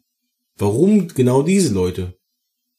Und so, weil weil es ging, da, da wäre mal so eine Antwort einfach cool gewesen. Sowas sowas ist heutzutage halt einfach nicht mehr dabei. Warum was passiert? Es passiert einfach und fertig und das finde ich schade. Das ist aber kein Problem von Discovery, das ist ein Problem heutzutage so generell. Es gibt gibt's auch äh, im Kino häufig. Wir erfahren häufig nicht, warum wird, passiert das jetzt. Wir wissen einfach nur, es passiert. Es geht alles mehr auf den schnellen Konsum ohne viel nachzudenken. Also viel mehr Popcorn-Kino als äh, anspruchsvolleres Zeug. Sowas wie Citizen Kane wäre heutzutage garantiert nicht mehr möglich. Glaube ich fest daran. Und das finde ich schade. Ich finde das hier eine angenehme Lösung. Also das ist, auf der einen Seite haben sie hochtrabende Konzepte, die sie ansprechen wollen. Man kann diese, diese Serie aber auch mit Genuss gucken, wenn man halt auf Action steht wenn man halt ein bisschen sucht, kann man auch diese Serie schauen, also zumindest die dritte Staffel jetzt mal, wenn wir jetzt mal die ersten beiden weglassen wollen, wenn man auf äh, hochtrabende Science-Fiction-Konzepte steht. Es funktioniert, es ist okay. Also ich finde, das ist hier ein Kompromiss, den man absolut trifft. Also ich finde, ja gut, ich bin halt ein Anhänger vom alten Star Trek. Ich, ich habe meinen Star Trek gerne Brainy. Ähm, Aber das ist ja doch Brainy. Was, also Das, das ist doch nicht brainy. Ja, natürlich ist das brainy. Es sind doch keine, keine, äh, keine hochtrabenden äh, philosophischen Fra Fra Fragen aufge, aufgeworfen, die am Ende halt dann beim Zuschauer auslösen, oh mein Gott, was hätte ich denn in der Situation gemacht? Also, also ich habe heute mit meiner Frau äh, die aktuelle Folge von der äh, neuen Walking Dead Serie geschaut. Und wir haben äh, tatsächlich da äh, Oh Gott, jetzt geht's wieder los, dass Marco mir Walking Dead als Hochkultur erklären möchte. Nein, nein, nein, nein, das nein. Das ist Schmutzfernsehen. Nein, nein, nein, nein, nein, nein, nein, nein, nein, nein, nein. Keine, keine Sorge, keine Sorge. Das, das will ich dir garantiert nicht als Hochkultur erklären. Äh, wir, sind, wir sind auch beide, also meine Frau und ich, nicht besonders begeistert von der neuen Serie. Die ist einfach zu lahm. Aber spielt ja keine Rolle. Äh, der lässt in der, also diese Zombie-Apokalypse da halt losbricht. Sorry Leute, falls ihr die Serie noch nicht gesehen habt, dass ich jetzt einen kleinen Spoiler mache. Lässt der Papa seinen fünfjährigen Sohn in einer Kiste zurück und versucht Hilfe zu holen. Ich gucke meine Frau an und, und sage, würdest du unsere Tochter? Und sie guckt zu uns zurück, nein, niemals. Und da habe ich auch wirklich gedacht, ja, äh, wer macht das schon? Ne? Also das ist würde keiner von uns beide übers Herz bringen, unser Kind da in diese Kiste zurückzulassen und dann äh, zu gucken, ob das man alleine irgendwie da durchkommt und Hilfe holen kann. Also klar, die das Konzept dahinter ist, ist mir schon irgendwo klar, aber das könnten wir beide einfach nicht. Sowas meine ich. Sowas fehlt mir einfach in Discovery, in Picard, in der ganzen Kelvin Line. Das, das habe ich mit Enterprise gehabt, das habe ich sogar in Voyager gehabt. In Voyager nicht so häufig wie äh, bei Next Generation, bei Deep Space Nine oder bei Enterprise oder bei TOS. Aber ich habe es auch da gehabt. Aber das habe ich bei den neuen Sachen nicht und das fehlt mir einfach. Und so habe ich mein Star Trek gern. Fragen aufwerfen, die im Prinzip auch beantwortet werden, aber nicht so, dass man es äh, komplett hundertprozentig, äh, eine hundertprozentige, eine hundertprozentig gültige Antwort bekommt, aber eine Lösung präsentiert bekommt. Paradebeispiel, Measure of a Man, wem gehört Data? Die, die, äh, die Richterin sagt dort, äh, ich kann das, ich kann nicht entscheiden, ob der da eine Seele hat oder ob er ein Lebewesen ist. Das müssen andere Menschen machen, das, das, das müssen Philosophen machen, das müssen Leute machen, die, äh, äh, die da stundenlang drüber debattieren und sowas alles. Ich kann das nicht. Ich kann nicht mal sagen, ob ich eine Seele habe. Und so, und das, das ist Star Trek für mich. Und das ist eben was, was in Discovery von vorne bis hinten fehlt. Und auch das, in Picard. Das stimmt meiner Meinung nach überhaupt nicht. Also, Dann sag mir doch mal ein Beispiel. Die Mutter von Burnham in der zweiten Staffel. Die Mutter von Burnham in der zweiten Staffel. Ja. Die zerreißt die Geschichte des Universums, um ihre Tochter zu retten. Und am Ende der zweiten hm. Staffel haben wir die Self-Fulfilling Prophecy oder mit der ersten Folge der dritten Staffel die Self-Fulfilling Prophecy, in der die Tochter die Mission ihrer Mutter beendet. Mega stark. Punkt. Ist brainy wie Fick. Ja, gut, sehe ich, sehe ich nicht so. Ähm, aber egal, gut. So, äh, das Myzel-Netzwerk, Umweltverschmutzung, der Umgang mit Ripper in der ersten Staffel. Das ist brainy. Ja, okay. Äh, also dieses ganze, was Rip, passiert, Ripper, Ripper gebe ich dir recht. Was passiert mit dem Myzel-Netzwerk, wenn die Discovery springt? Es gab ja diese Folge, wo ähm, In the Trees I Go ist es, glaube ich, ne? Ja, müsste die gewesen sein, wo die Discovery so halb im Normalraum hängt und halb im Myzel-Netzwerk. Ja und äh, Stamets dann auf der, auf der Suche nach Kalber ist. Mega spannend. Diese Bombengeschichte ja. am Ende von der ersten Staffel, dieses Beendigung des klingonischen Krieges ist auch sehr brainy. Es wird hier halt nicht so, es wird hier nicht so präsentiert wie, es ist nicht so spoonfettet, ne? Es ist nicht so, dass diese, diese, diese Frage im Raum spielt und wir dann erstmal eine Dreiviertelstunde um diese Frage herumtanzen. Ich meine, das ist in den stärksten Momenten von Star Trek. Wir reden über Star Trek, deswegen, Leute, ihr könnt euer Check Checkboxes äh, ausfüllen. Ich erwähne jetzt In the Pale Moonlight und das Standgericht. Ähm, da wird eine zentrale Frage eine Dreiviertelstunde lang besprochen. Das hat man damals auch machen können. Natürlich. Da, damals ging das. Jetzt guckt ihr es aber mal an. Star Trek ist in den Momenten am stärksten, wo es eine eigenständig sehr kompakte Geschichte erzählt. Ja, eingebettet in den Dominion-Konflikt ist In the Pale Moonlight eine kleine Episode. aber diese Episode wird nicht über, also diese kleine Geschichte wird nicht über eine ganze Staffel erzählt, sondern das ist eine kompakte Folge, die durchkomponiert ist. Genauso ähm, im Standgericht. Wir haben diesen Konflikt Sternflotte Romulaner und wir haben ähm, Simon Tarsis, der halt da in diesem Spannungsfeld lebt. Ich will diese Folge nicht spoilern, weil die wirklich Zucker ist. Auch da wieder eine kleine Geschichte in einem großen Kontext, aber für sich durchkomponiert. Das ist ja kein modernes Fernsehen mehr. So funktionieren ja heutzutage nicht Serien und das können die ja heute auch nicht so machen. Diese, das ist das, diese, was ich vorhin meinte. Diese philosophischen Fragen, die da drin sind, oder ähm, zum Beispiel auch sehr, sehr brainy ist äh, das, das Ende vom, vom, von dieser Spiegel-Universums-Episode, ne, wo, wo sie dann zurückkehren. Auch sehr brainy. Aber das wird einem halt nicht so präsentiert, dass sie dann eine Folge wirklich bloß, sich bloß dieser einen philosophischen Frage widmen. Wenn sie das tun oder wenn sie das versuchen, dann wirkt das halt aus der Zeit gefallen. Erinnerst du dich an die äh, Kelpianer-Folge aus der Staffel 2? Als Sarum ja. sein, ihre, äh, seine Schwester trifft. Das wirkt ja. so, das, das wirkt nicht rund, weißt du? Und das wirkt auch im Nachhinein nicht so, oder man erinnert sich nicht so stark daran, weil das halt die ganze Staffel eigentlich, ja, mit Ausreißern nach links und rechts, hier sind ein paar einzelne Folgen, die da halt nicht so reinpassen, aber einen durchgehenden Handlungsstrang haben. Und dann haben wir diese eine Folge, die diese eine Frage beantwortet oder diese eine Frage bearbeitet. Und dann wird das halt so pseudomäßig ans Ende nochmal reingebunden, als die Kelpianer nochmal auftauchen ähm, in äh, Such Sweet Soul 1 und 2. Aber das sticht so heraus, das fühlt sich nicht homogen an. Und das ist halt was, das kann modernes Fernsehen, glaube ich, nicht mehr leisten. Dieses Gefühl von Braininess in dieser fortlaufenden Geschichte, weil man halt nicht mehr die Möglichkeit hat, sich so viel Zeit für eine Frage zu nehmen. Weil man halt mit diesem, weil eine Staffel heutzutage so funktioniert, dass die von der ersten bis zur letzten, also seit Breaking Bad eigentlich, dass die von der ersten bis zur letzten Folge durchkomponiert ist.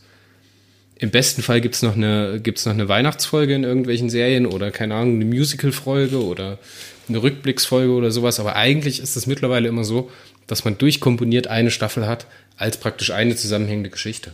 Und dass man da nicht mehr den Platz hat, sowas so einzukapseln und so in diesem, dieser Glaskugel zu präsentieren, wie das zum Beispiel in The Pale Moonlight oder im Standgericht passiert ist. Und damals, wenn wir jetzt ganz weit zurückgehen in TOS, funktioniert das auch nur so gut, weil die halt jede Folge so gemacht haben.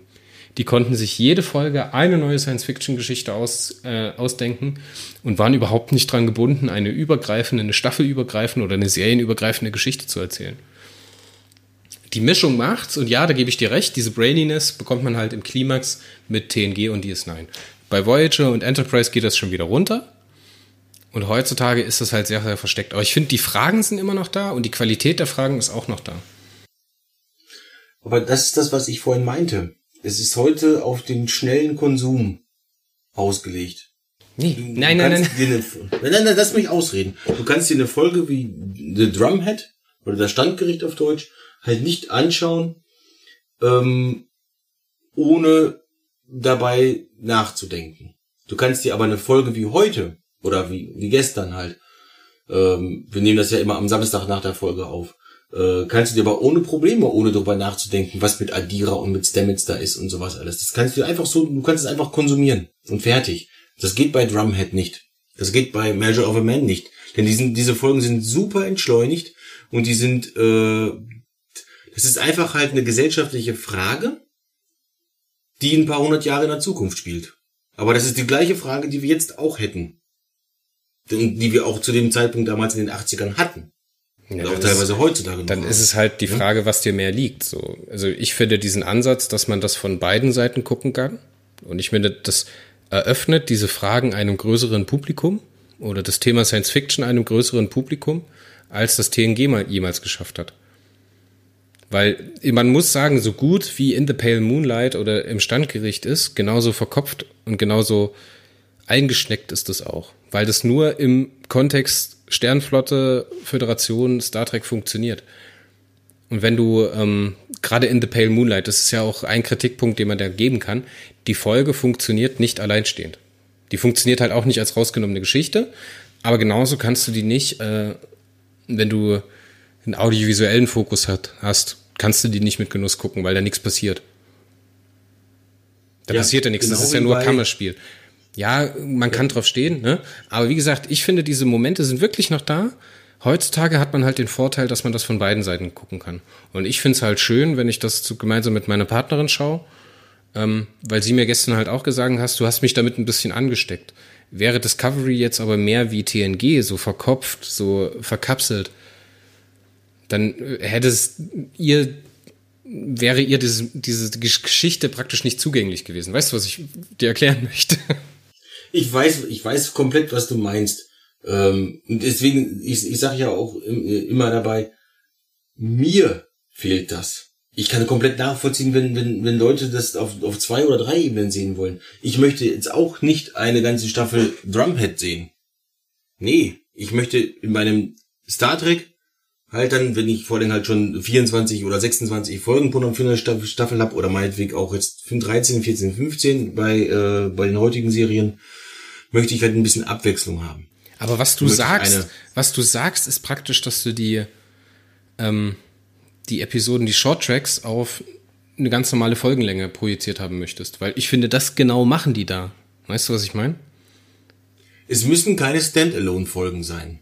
Also das sind die Short Tracks ja normal. Ja, aber wenn, ähm, stell dir vor. Es müssen keine, es müssen keine Standalone-Folgen sein, ist, äh, aber ich fände es sehr, sehr gut, wenn man ähm, mal eine entschleunigte Folge einfach drin hat, wo es tatsächlich um solche Fragen geht, einfach wie, wie gehen wir mit dieser Situation um? Ohne dass gleich einer ankommt und sagt, komm, wir ziehen jetzt einfach den Kopf ab oder wir bringen den jetzt um oder sowas halt.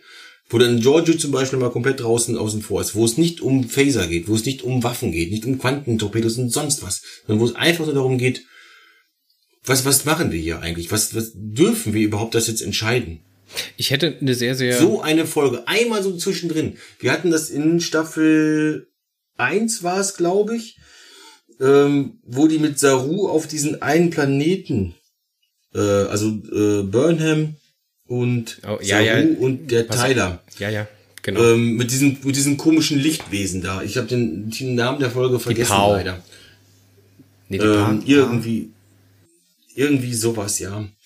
Ähm, das ist zum Beispiel so eine Folge, ähm, die hat sich sehr nach Star Trek angefühlt. Nicht auf dem gleichen Niveau wie Drumhead, würde ich sagen, aber schon, schon deutlich näher an Star Trek als äh, das, was ich halt sonst so ähm, in Discovery erlebt habe. Weißt du, was ich sehr, weißt du, was ich sehr genießen würde? Wenn die diese Idee von den Short Tracks weiterdenken würden, wenn die da mal mit Budget rangehen würden und meinetwegen wenn jetzt die Staffel ausgelaufen ist, dann lassen die sich erstmal zwei Jahre Zeit. Und in diesen zwei Jahren kommt in jedem Jahr ein Fernsehfilm oder ein Netflix-Produktionsfilm. Discovery. Halt diese Shorttracks, die sie haben, weil ich finde, die Ideen in den Shorttracks sind total spannend. Damals mit äh, Tilly, der Shorttrack zum Beispiel, hat mir wahnsinnig gut gefallen. Als dieses, dieses, äh, äh, wie hieß die denn? Ja, ich, ich weiß, was du meinst. Die die Eiscreme immer gerne gegessen hat, ne? Ja, ja. Oder dieses Schiff, was alleine fliegt, wo die Discovery dann irgendwo auftaucht und dann ist dieser Typ da an Bord. Das sind so tolle Ideen da drin, ne? Wenn die das einfach mal nehmen und out of the box ein bisschen Star Trek neu erzählen und vielleicht auch diese verkopften Ideen, die man die heute in Discovery passen, die halt nicht rein. Bin ich fest davon überzeugt, dass sie das in der Serie nicht mehr machen werden, weil das einfach heutzutage in den modernen Seriengeschmack nicht reinpasst. Aber der alleinstehende Film in einem Star Trek-Franchise würde so gut zu Netflix passen. Weißt du, was ich meine? Ich meine, diese ganzen einzelnen Filme, die Netflix mittlerweile raushaut, diese eigenständigen Science-Fiction-Filme, wenn man jetzt einen Short-Track nimmt und den auf meinetwegen anderthalb Stunden auswälzt, Budget reinknallt, ich meine, die Assets sind ja da von Discovery, die kann man ja einfach weiter benutzen. Und da funktioniert ja auch so ein Kammerspiel wie an Bord der Discovery, wie sie es schon gemacht haben. Und das halt wirklich zwischen den Staffeln bringt, das fände ich total spannend. Und dann würde man auch wieder schaffen, meiner Meinung nach, oder hätte eine gute Möglichkeit, das zu schaffen, was man früher in den Sternstunden von TNG, von DS9 und meinetwegen auch noch hier und da ein paar Sachen von Voyager ähm, geschafft hat. In der Serie wird das nicht mehr stattfinden. Und ich glaube, da brauchen wir uns überhaupt gar keine Illusionen machen ich habe auch nie gesagt, dass ich, dass ich hoffe, dass das so kommt. Ich, ich sage, was ich vermisse. Und das ist eben das. Äh, und was ich an der heutigen Serienlandschaft, und das ist halt nicht bei allen Serien so, Ähm, dass die halt auf schnell, schnell, schnell und sowas halt sind, auf äh, bum, bum, bum. Wenn du dir eine Serie an, anschaust wie Better Call Saul, die ist auch, die baut aufeinander auf. Eine Folge erzählt die Folge, äh, also die Geschichte weiter. Äh, du musst, du kannst nicht einfach mittendrin irgendwo anfangen, du musst mit der ersten Folge anfangen, sonst verstehst du es einfach nicht. Aber da geht's halt nicht bum, bum, bum, bum, bum. Es geht gemächlich voran und sowas alles. Und äh, du siehst quasi, wie äh, der ähm, der äh, Anwalt halt immer mehr in dieses Winkeladvokat reinrutscht. Und so. Und das ist, das ist das Interessante an dieser, an dieser Serie. Und also es kann auch anders funktionieren. Das wird, wie gesagt, das wird in Discovery nicht mehr passieren. Das wird sehr wahrscheinlich auch bei Picard nicht äh, passieren. Boah, fang nicht wieder das mit wird wahrscheinlich, an. Ich werde gleich wieder wütend. Nein, das, das wird wahrscheinlich, das wird wahrscheinlich in, in keiner neuen Star Trek Serie mehr, mehr passieren, denn die sind, die sind einfach zu, zu sehr der Meinung, dass die jetzt halt mit dem Zeitgeist stimmen müssen. Und das finde ich schade, denn Star Trek ist ist mehr als nur eine 0815 eine Sci-Fi-Serie. Und ähm, ich kann das nicht ändern, aber ich kann durchaus sagen, ich mag das nicht. Ich würde, ich würde mir. Ich mag, ich mag Discovery nicht, sondern ich, ich mag, ich mag es nicht, dass, dass, dass man, äh, dass, dass Star Trek jetzt so austauschbar geworden ist mit den neuen äh, Staffeln, mit den neuen Serien. Ich würde mir wünschen, dass sie ein bisschen mehr Mut beweisen, auch mit dem Medium zu spielen. Dass man vielleicht nicht mehr so dem, dem, dem aktuellen Trend hinterher eiert, sondern halt wirklich mal mehr Vertrauen in das Medium hat, dass man, dass das noch mehr leisten ja. kann als diese übergreifende Geschichte und dieses Staffelfinale und den Cliffhanger für die nächste Staffel. Es gibt ja noch mehr, was es machen kann. Ja, klar, du sprichst Better Call Saul an. Es gibt noch andere fantastische Beispiele. Es gibt die Sachen, die Breaking Bad gemacht hat, wo man halt teilweise einem Charakter in einer Folge, wie hieß der Onkel in der Wüste, der immer so geklickt, geklingelt hat? Boah. Das war ja eine Folge dieser aparte Geschichte, dieses, dieses Geiselnahme-Szenario. Ne? Fantastisch, fantastisch. Warum macht das Star Trek nicht? Warum schafft das Star Trek das nicht zu innovieren und wieder dieses, dieses äh, Entwicklungsmomentum, was sie in den 90ern gehabt haben? Weil sie einfach out of the box und neue Sachen gemacht haben und wirklich auch qualitativ von der Geschichte eine, eine Höhe erreicht haben, die halt jenseits von Gut und Böse war. Ich hoffe, da kommen sie wieder hin. Und ich finde, da sind sie hier mit der dritten Staffel auf einem extrem guten Weg, weil Star Trek findet sich endlich wieder. Man, man merkt, dass die Charaktere zusammenwachsen. Man merkt, dass die Schauspieler ein unglaubliches Gefühl füreinander entwickeln. Dass die wesentlich besser miteinander spielen. Hugh Calber und äh, Paul, Stam äh, ja, äh, Paul Stamets, also Anthony Rapp und Wilson Cruz. Am Anfang, ja, hat funktioniert, aber heutzutage sind die beiden so aufeinander eingespielt oder Tilly mit Michael oder Saru oder sowas. Das funktioniert alles viel glatter und ich finde, jetzt kann man so langsam Geschwindigkeit oder Energie aufbauen, um praktisch weiterzumachen. Und da sind wir hier auf einem guten Weg. Aber da ist wirklich noch, da ist viel Luft nach oben. Und ich hoffe, dass sie da bald wieder, bald wieder innovieren, anfangen zu innovieren. Da stimme ich dir auch zu. Äh, die Schauspieler harmonieren definitiv besser als in Staffel 1 und äh, auch Staffel 2. Ähm, das, das, klar, die, die Schauspieler wachsen halt auch als Familie zusammen, hinter den Kulissen. Ähm, ja, das, das merkt man dann halt auch dann halt vor der Kamera an. Ganz einfach. Und äh, ja, also ja, nee, ja doch, vor der Kamera halt an. Wenn die, äh, wenn die untereinander eine Beziehung zueinander haben, können die Emotionen vor allen Dingen halt sehr viel besser spielen. Gerade David Ayala und Soniqua Martin Green, ich hoffe, dass sie sich auch ein bisschen davon leiten lassen und den äh, David Ayala jetzt nicht, also die Rolle vom Cleveland Booker nicht wieder verwerfen oder rausschreiben oder der halt nach der dritten Staffel endet, obwohl die halt so eine geile Chemie miteinander haben und die funktionieren so fantastisch zusammen. Ja, die funktionieren super, das finde ich auch. Okay, ich wollte jetzt eigentlich noch auf die nächste Staffel und was wir uns wünschen ähm, eingehen, aber ich würde sagen, wir machen mal einen Sack zu, weil wir sind bei anderthalb Stunden Aufnahmezeit. Ja, eigentlich wollten, wollten wir diese Folgenbesprechungen ja relativ kurz halten, so auf ungefähr der Hälfte dieser Zeit. Ne? Aber ich finde, heute waren, heute waren echt gute Gedanken dabei von uns, von dir, von mir, von mir natürlich besser von dir und ich glaube, ich schreibe CBS noch eine Mail. ja, mach das mal. Alles klar. Ich würde sagen, wir hören uns nächste Woche. Es hat wieder sehr viel Spaß gemacht. Freust du dich noch auf die nächste Woche? Ich freue mich immer auf die nächste Woche.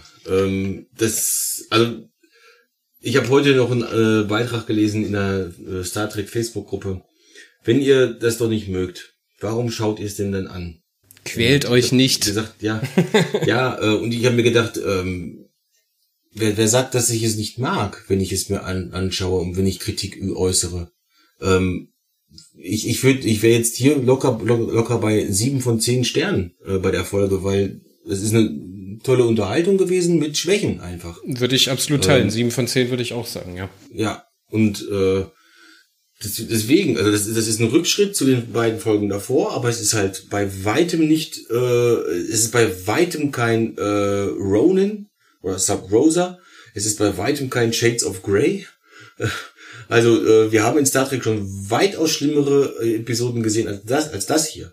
Also das ist äh, nach wie vor Jammern auf hohem Niveau, denn äh, Soundtrack, äh, die Qualität der Effekte und so weiter, alles, das geht alles super klar. Auch die Schauspieler sind mittlerweile alle so gut eingespielt, wie du ja gesagt hast. Das ist mittlerweile alles super. Ähm, es, es, es hapert leider immer nur, nur in Anführungszeichen am Drehbuch. Eine, Folge wird immer dann schlechter, wenn die Schreiber nicht ganz genau wissen, wo sie hinwollen. Finde ich. Oder wenn sie halt eine Geschichte transportieren wollen, also irgendwas erzählen wollen, aber nicht wissen, wie sie es zu erzählen haben oder wie, wie, wie sie es gut rüberbringen können. Das hätte man mit der Erde hätte man einfach anders machen können. Dann wäre es vielleicht ein bisschen runder geworden. Aber egal, äh, es ist so wie es ist. Äh, es wird Leute geben, die sagen, ja, schreib du doch erstmal selber äh, eine Geschichte und sowas halt, dann kannst du immer selber rummeckern. Ja, Leute, mache ich schon längst. Äh, ich habe sogar schon was veröffentlicht, was das angeht. Deswegen, ich darf meckern dann, ne? Ja. Wobei meine Geschichten natürlich auch nicht äh, so pralle sind. Egal. Äh, wir machen den Sack zu, würde ich sagen. Alles klar. Dann hören wir uns in der nächsten Woche, wenn es um die Folge geht, Forget Me Not. Und ihr solltet auch nicht vergessen zu abonnieren und mal einen Kommentar zu schreiben oder eine Mail, vielleicht mal ein T-Shirt zu kaufen oder eine Tasse. Es gibt wieder Kaffeetassen, gell? Ja. Oder vielleicht bei Steady oder per PayPal. So ganz nebenbei. Ich möchte mich bei allen Leuten, also in den letzten Tagen kamen ein paar äh, Spenden über PayPal rein. Ähm, so, das sind so kleine Kleckerbeträge, also zwei Euro, fünf Euro und sowas gewesen. Ich möchte mich da jetzt einfach mal bedanken für. Ich werde das am Montag im Stream auch nochmal tun. Ähm, da nenne ich die Namen nicht, denn das ist halt nur bei Steady so. Aber danke euch für, euer, für eure Unterstützung. Ähm, das macht es natürlich dann für uns einfacher, auch neue Sachen zu gehen, wie eben jetzt den Adventskalender, den ich vorhin angesprochen habe. Denn der ist jetzt im Prinzip von euch finanziert worden. Dann kriegt ihr halt was zurück. Ist doch toll, oder? Ist mega. Dann bis nächste Woche. Bis nächste Woche, Chris. Und Ja. liebe Hörer. Morgen gibt's noch eine neue Folge ähm, und äh, ja, zweimal Podcast die Woche ist ganz schön anstrengend. bis zum nächsten Ja. Mal. Ciao. Ciao.